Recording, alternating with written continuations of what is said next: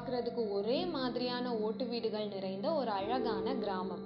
அந்த கிராமத்தில் இருக்கக்கூடிய ஒத்தையடி பாதையில் நின்றுட்டு தூரத்தில் பார்த்தோம்னா தொடர்ச்சியாக தெரியக்கூடிய மலைகள். அந்த மலையோட உரசிட்டு இருக்கக்கூடிய மேகக்கூட்டம். அந்த மேகத்துல இருந்து வரணுமா வராண்டாமான்னு எட்டி பார்த்து யோசிச்சுட்டு இருக்கிற சூரியன். அப்புறமா அந்த ஒத்தையடி பாதைக்கு ஒரு பக்கம் பார்த்தா ஆறு இன்னொரு பக்கம் பார்த்தா வயல்.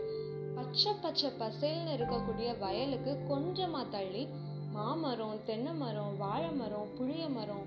மாமரத்தில் பார்த்தா மாங்காய் தென்னை மரத்தில் பார்த்தா தேங்காய். கொஞ்ச நேரத்துக்கு முன்னாடி பெய்த மழையில மழைநீர் துளிகள் எல்லாம் ஒட்டு மாங்கால ஒட்டி ஒட்டி ஒட்டி இருக்கு. அப்புறமா அந்த ஒத்தையடி பாதைக்கு இன்னொரு பக்கம் ஆறு இருக்குன்னு சொன்னேனே ஞாபகம் இருக்கா? அந்த ஆற்றுல வாழக்கூடிய சின்ன சின்ன மீன் வாத்து தவளை அல்லிப்பூ ஆற்றங்கரையோட இருக்கக்கூடிய அரச மரம். அரச மரத்தடிக்கு கீழே எனக்கு எப்பண்டா மோதகம் கிடைக்கும்னு காத்துட்டு இருக்கக்கூடிய சுட்டி விநாயகர். அந்த அரச மரத்தோட நிழல்ல சின்ன சின்ன பசங்க விளையாடிட்டு இருக்கும்போது குயில் வந்து குக்கூ அப்படின்னு கூவுன உடனே அதே மாதிரி அந்த பசங்க கூவும் போது அவங்களுக்குள்ளாடி ஏற்படக்கூடிய சிரிப்பு சத்தம் புல்வெளிகளில் மேஞ்சிட்டு இருக்கக்கூடிய மாட்டுக்கும் கொக்குக்கும் அடிக்கடி நடக்கக்கூடிய அழகான அன்பான உரையாடல்கள். அந்த கிராமத்தில் வாழக்கூடிய கோழி சேவல்லாம் தனக்கான சூடை தேடி மணலை தோண்டி தோண்டி தோண்டி மண்ணுக்குள்ளே போய் பதுங்கி இருக்கிற அழகு. இப்போ இந்த பாட்காஸ்ட்டை நீங்கள் கேட்டுட்ருக்க இந்த நிமிஷம் உங்களோட மூச்சு காற்றை மெதுவாக இழுத்து மெதுவாக விடுங்க.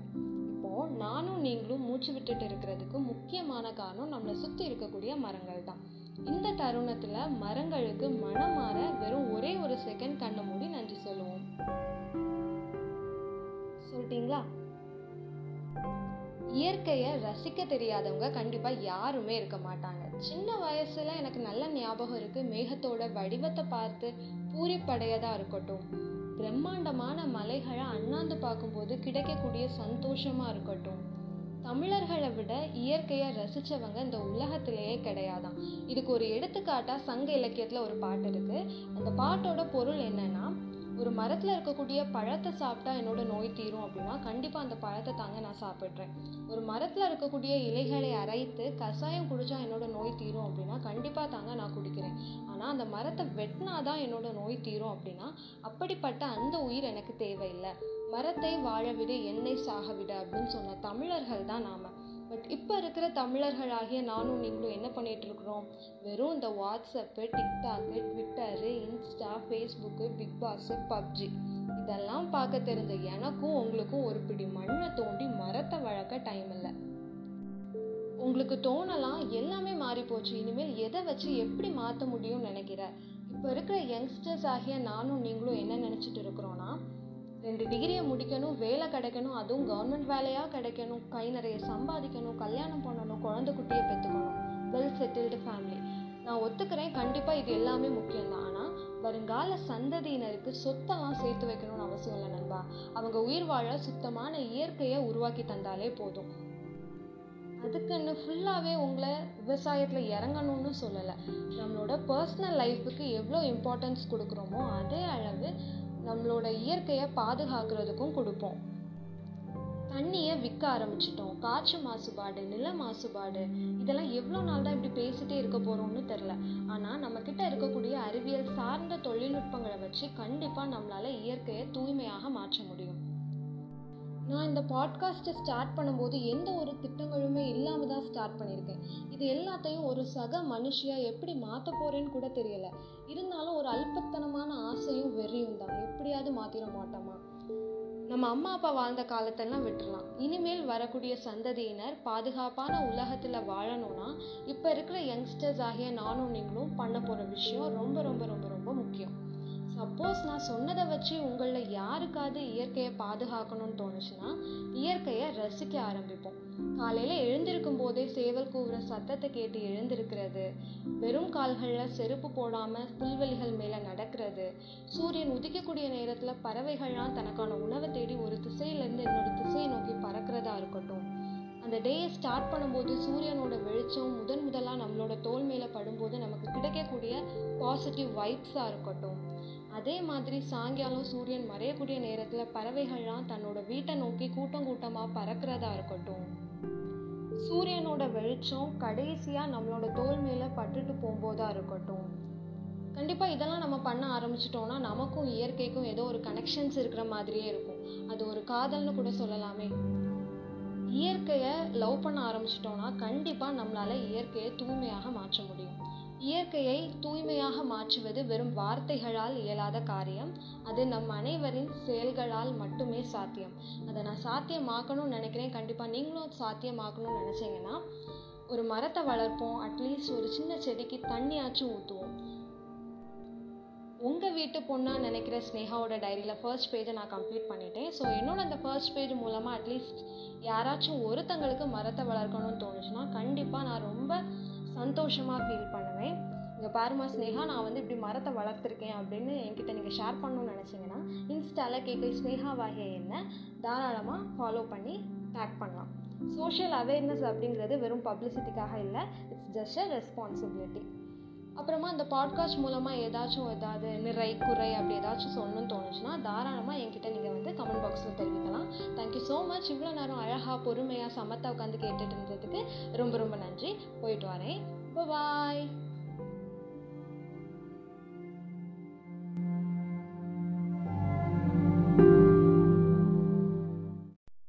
ஹாய் ஹலோ எல்லாத்துக்கும் வணக்கம் அண்ட் வெல்கம் நான் உங்கள் தோழி ஸ்னேகா. உங்கள் வீட்டு பொண்ணாக நினைக்கிற ஸ்னேகாவோட டைரியில் நான் எதை பற்றி பேச போகிறேன் அப்படின்னா ஒரு குட்டி கதை தான் சொல்ல போகிறேன் கதைக்குள்ளே போகலாமா ஒரு ஊரில் ஒரு பையன் இருந்தானா? அந்த பையன் தன்னோட அப்பா கிட்ட தான் வாழ்கிற அந்த வாழ்க்கையோட மதிப்பு என்னன்னு கேட்குறான் அதுக்கு அவங்க அப்பா வந்து அவனோட கையில் ஒரு கல்லை கொடுத்துட்டு உன்னோட வாழ்க்கையோட மதிப்பு என்னன்னு தெரிஞ்சுக்கணும்னா இந்த கல்லை எடுத்துகிட்டு மார்க்கெட்டுக்கு போ.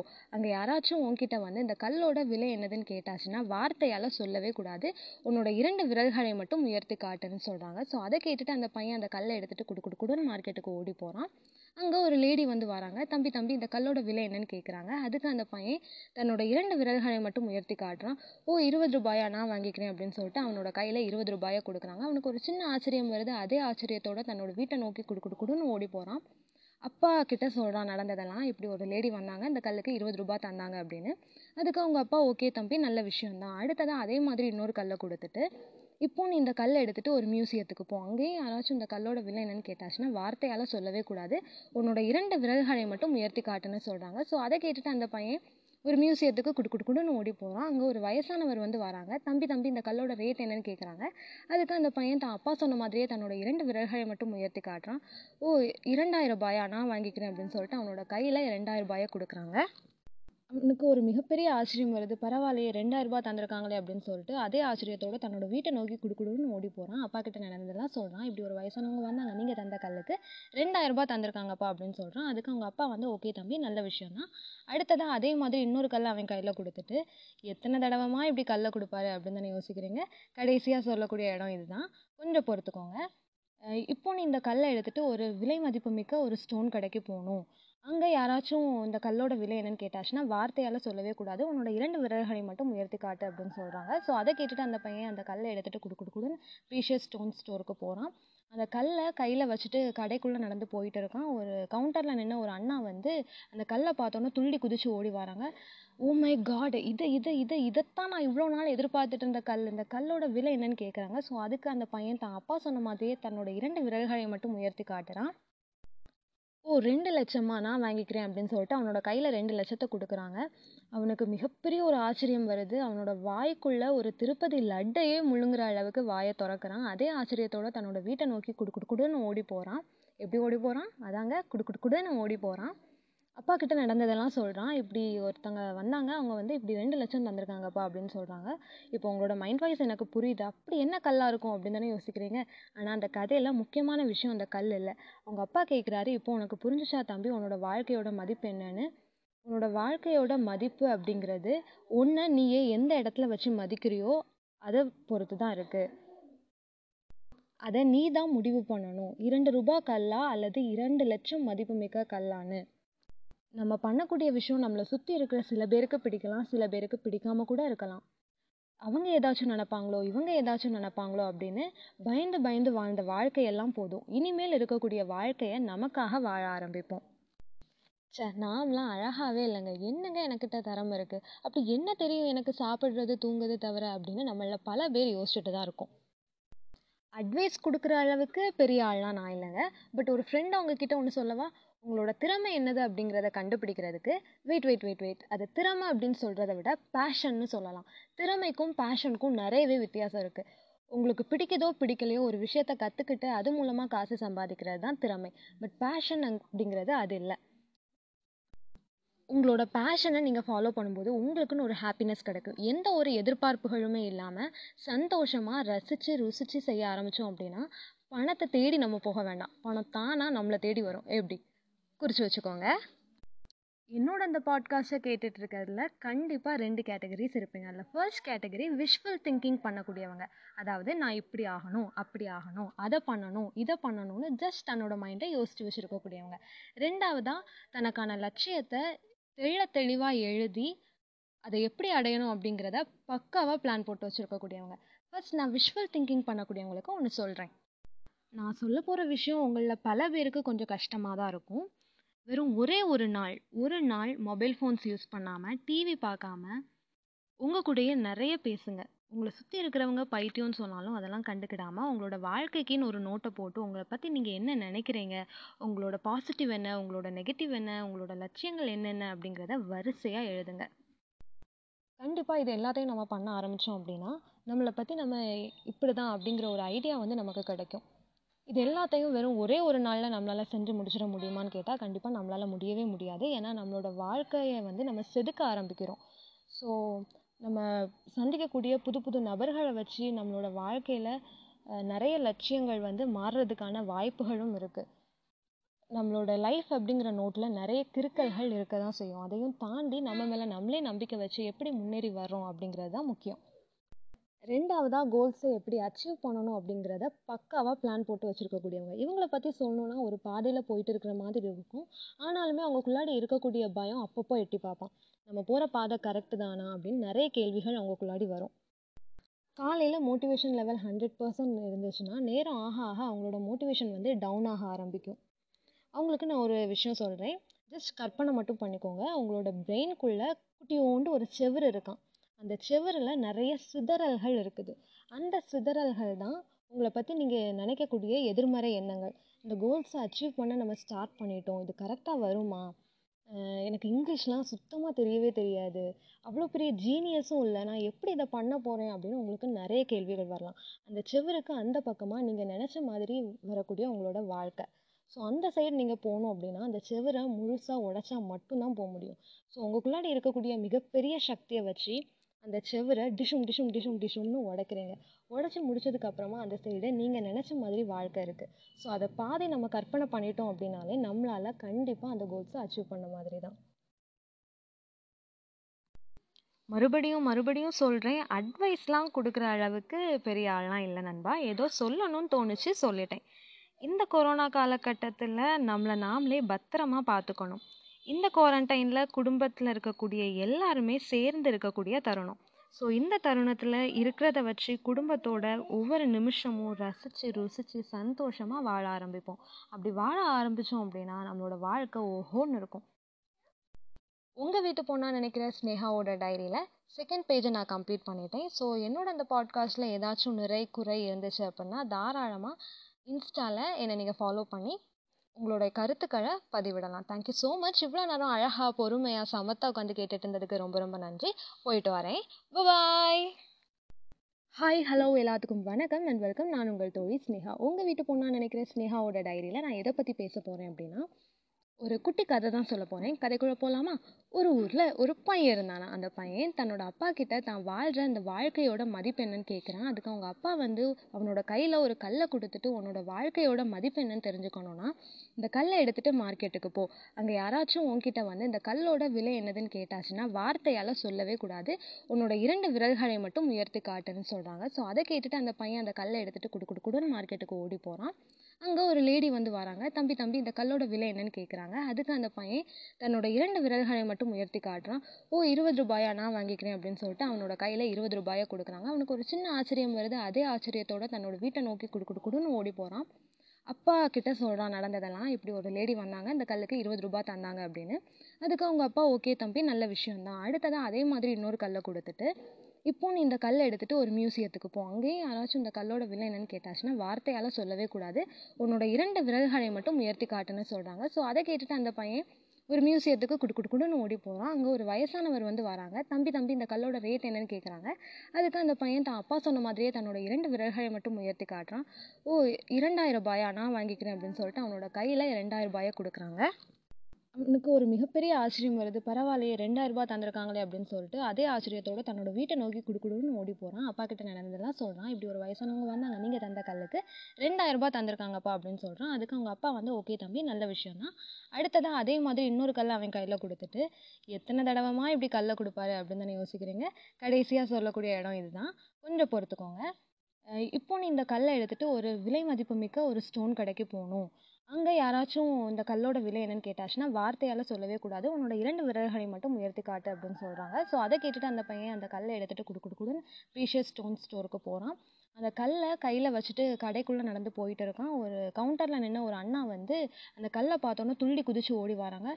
ஓ மை காட் இது இது இது இதைத்தான் நான் இவ்வளோ நாள் எதிர்பார்த்துட்டு இருந்த கல். இந்த கல்லோட விலை என்னன்னு கேட்குறாங்க ஸோ அதுக்கு அந்த பையன் தான் அப்பா சொன்ன மாதிரியே தன்னோட இரண்டு விரல்களை மட்டும் உயர்த்தி காட்டுறான். ஓ ரெண்டு லட்சமா நான் வாங்கிக்கிறேன் அப்படின்னு சொல்லிட்டு அவனோட கையில் ரெண்டு லட்சத்தை கொடுக்குறாங்க. அவனுக்கு மிகப்பெரிய ஒரு ஆச்சரியம் வருது. அவனோட வாய்க்குள்ள ஒரு திருப்பதி லட்டையே முழுங்குற அளவுக்கு வாயை திறக்கிறான். அதே ஆச்சரியத்தோட தன்னோட வீட்டை நோக்கி குடு குடு குடுன்னு ஓடி போகிறான் எப்படி ஓடி போகிறான் அதாங்க குடு குடு குடுன்னு ஓடி போகிறான் அப்பா கிட்ட நடந்ததெல்லாம் சொல்கிறான் இப்படி ஒருத்தங்க வந்தாங்க. அவங்க வந்து இப்படி ரெண்டு லட்சம் தந்திருக்காங்கப்பா அப்படின்னு சொல்கிறாங்க இப்போ உங்களோட மைண்ட் வாய்ஸ் எனக்கு புரியுது. அப்படி என்ன கல்லாக இருக்கும் அப்படின்னு தானே யோசிக்கிறீங்க. ஆனால் அந்த கதையில் முக்கியமான விஷயம் அந்த கல் இல்லை. அவங்க அப்பா கேட்குறாரு இப்போ உனக்கு புரிஞ்சுச்சா தம்பி? உன்னோட வாழ்க்கையோட மதிப்பு என்னன்னு? உன்னோட வாழ்க்கையோட மதிப்பு அப்படிங்கிறது ஒன்று நீயே எந்த இடத்துல வச்சு மதிக்கிறியோ அதை பொறுத்து தான் இருக்குது அதை நீ தான் முடிவு பண்ணணும். இரண்டு ரூபா கல்லா அல்லது இரண்டு லட்சம் மதிப்புமிக்க கல்லான்னு. நம்ம பண்ணக்கூடிய விஷயம் நம்மளை சுற்றி இருக்கிற சில பேருக்கு பிடிக்கலாம் சில பேருக்கு பிடிக்காம கூட இருக்கலாம். அவங்க ஏதாச்சும் நினைப்பாங்களோ இவங்க ஏதாச்சும் நினைப்பாங்களோ அப்படின்னு பயந்து பயந்து வாழ்ந்த வாழ்க்கையெல்லாம் போதும். இனிமேல் இருக்கக்கூடிய வாழ்க்கையை நமக்காக வாழ ஆரம்பிப்போம்.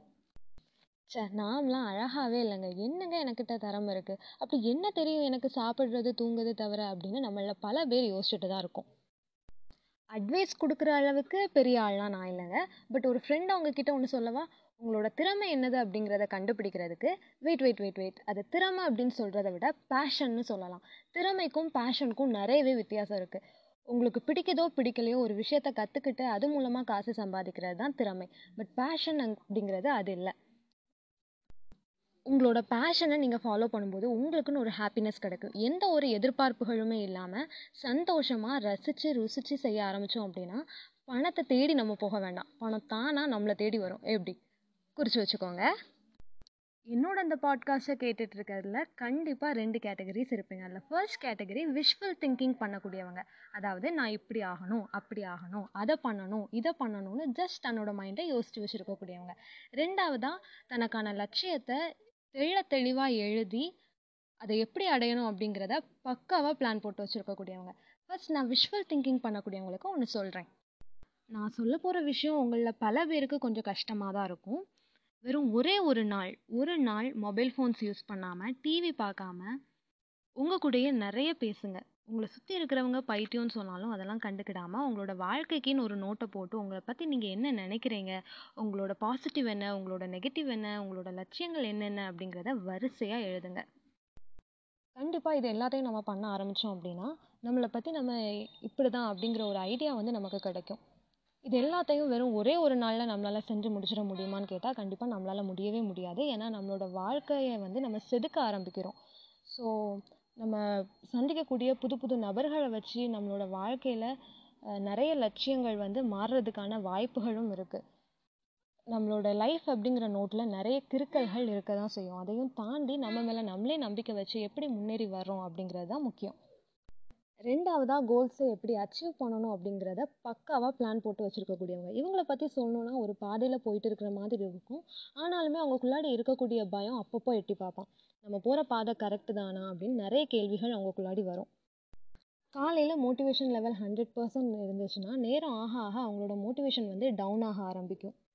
அவங்களுக்கு நான் ஒரு விஷயம் சொல்கிறேன் ஜஸ்ட் கற்பனை மட்டும் பண்ணிக்கோங்க. அவங்களோட பிரெயின்குள்ளே குட்டியோண்டு ஒரு செவுரு இருக்கான். அந்த செவரில் நிறைய சிதறல்கள் இருக்குது. அந்த சிதறல்கள் தான் உங்களை பற்றி நீங்கள் நினைக்கக்கூடிய எதிர்மறை எண்ணங்கள். இந்த கோல்ஸை அச்சீவ் பண்ண நம்ம ஸ்டார்ட் பண்ணிட்டோம். இது கரெக்டாக வருமா? எனக்கு இங்கிலீஷ்லாம் சுத்தமாக தெரியவே தெரியாது. அவ்வளோ பெரிய ஜீனியஸும் இல்லை. நான் எப்படி இதை பண்ண போகிறேன் அப்படின்னு உங்களுக்கு நிறைய கேள்விகள் வரலாம். அந்த செவருக்கு அந்த பக்கமாக நீங்கள் நினச்ச மாதிரி வரக்கூடிய உங்களோட வாழ்க்கை. ஸோ அந்த சைடு நீங்கள் போகணும் அப்படின்னா அந்த செவரை முழுசாக உடைச்சா மட்டும்தான் போக முடியும். ஸோ உங்களுக்குள்ளாடி இருக்கக்கூடிய மிகப்பெரிய சக்தியை வச்சு அந்த செவரை டிஷும் டிஷும் டிஷும் டிஷும்னு உடைக்கிறீங்க. உடச்சி முடிச்சதுக்கப்புறமா அந்த சைடு நீங்கள் நினச்ச மாதிரி வாழ்க்கை இருக்குது ஸோ அதை பாதி நம்ம கற்பனை பண்ணிட்டோம் அப்படின்னாலே நம்மளால் கண்டிப்பாக அந்த கோல்ஸை அச்சீவ் பண்ண மாதிரி தான் மறுபடியும் மறுபடியும் சொல்கிறேன் அட்வைஸ்லாம் கொடுக்குற அளவுக்கு பெரிய ஆள்லாம் இல்லை நண்பா. ஏதோ சொல்லணும்னு தோணுச்சு சொல்லிட்டேன். இந்த கொரோனா காலகட்டத்தில் நம்மளை நாமளே பத்திரமா பார்த்துக்கணும். இந்த குவாரண்டைனில் குடும்பத்தில் இருக்கக்கூடிய எல்லாருமே சேர்ந்து இருக்கக்கூடிய தருணம். ஸோ இந்த தருணத்தில் இருக்கிறத வச்சு குடும்பத்தோட ஒவ்வொரு நிமிஷமும் ரசித்து ருசித்து சந்தோஷமாக வாழ ஆரம்பிப்போம். அப்படி வாழ ஆரம்பித்தோம் அப்படின்னா நம்மளோட வாழ்க்கை ஓஹோன்னு இருக்கும்.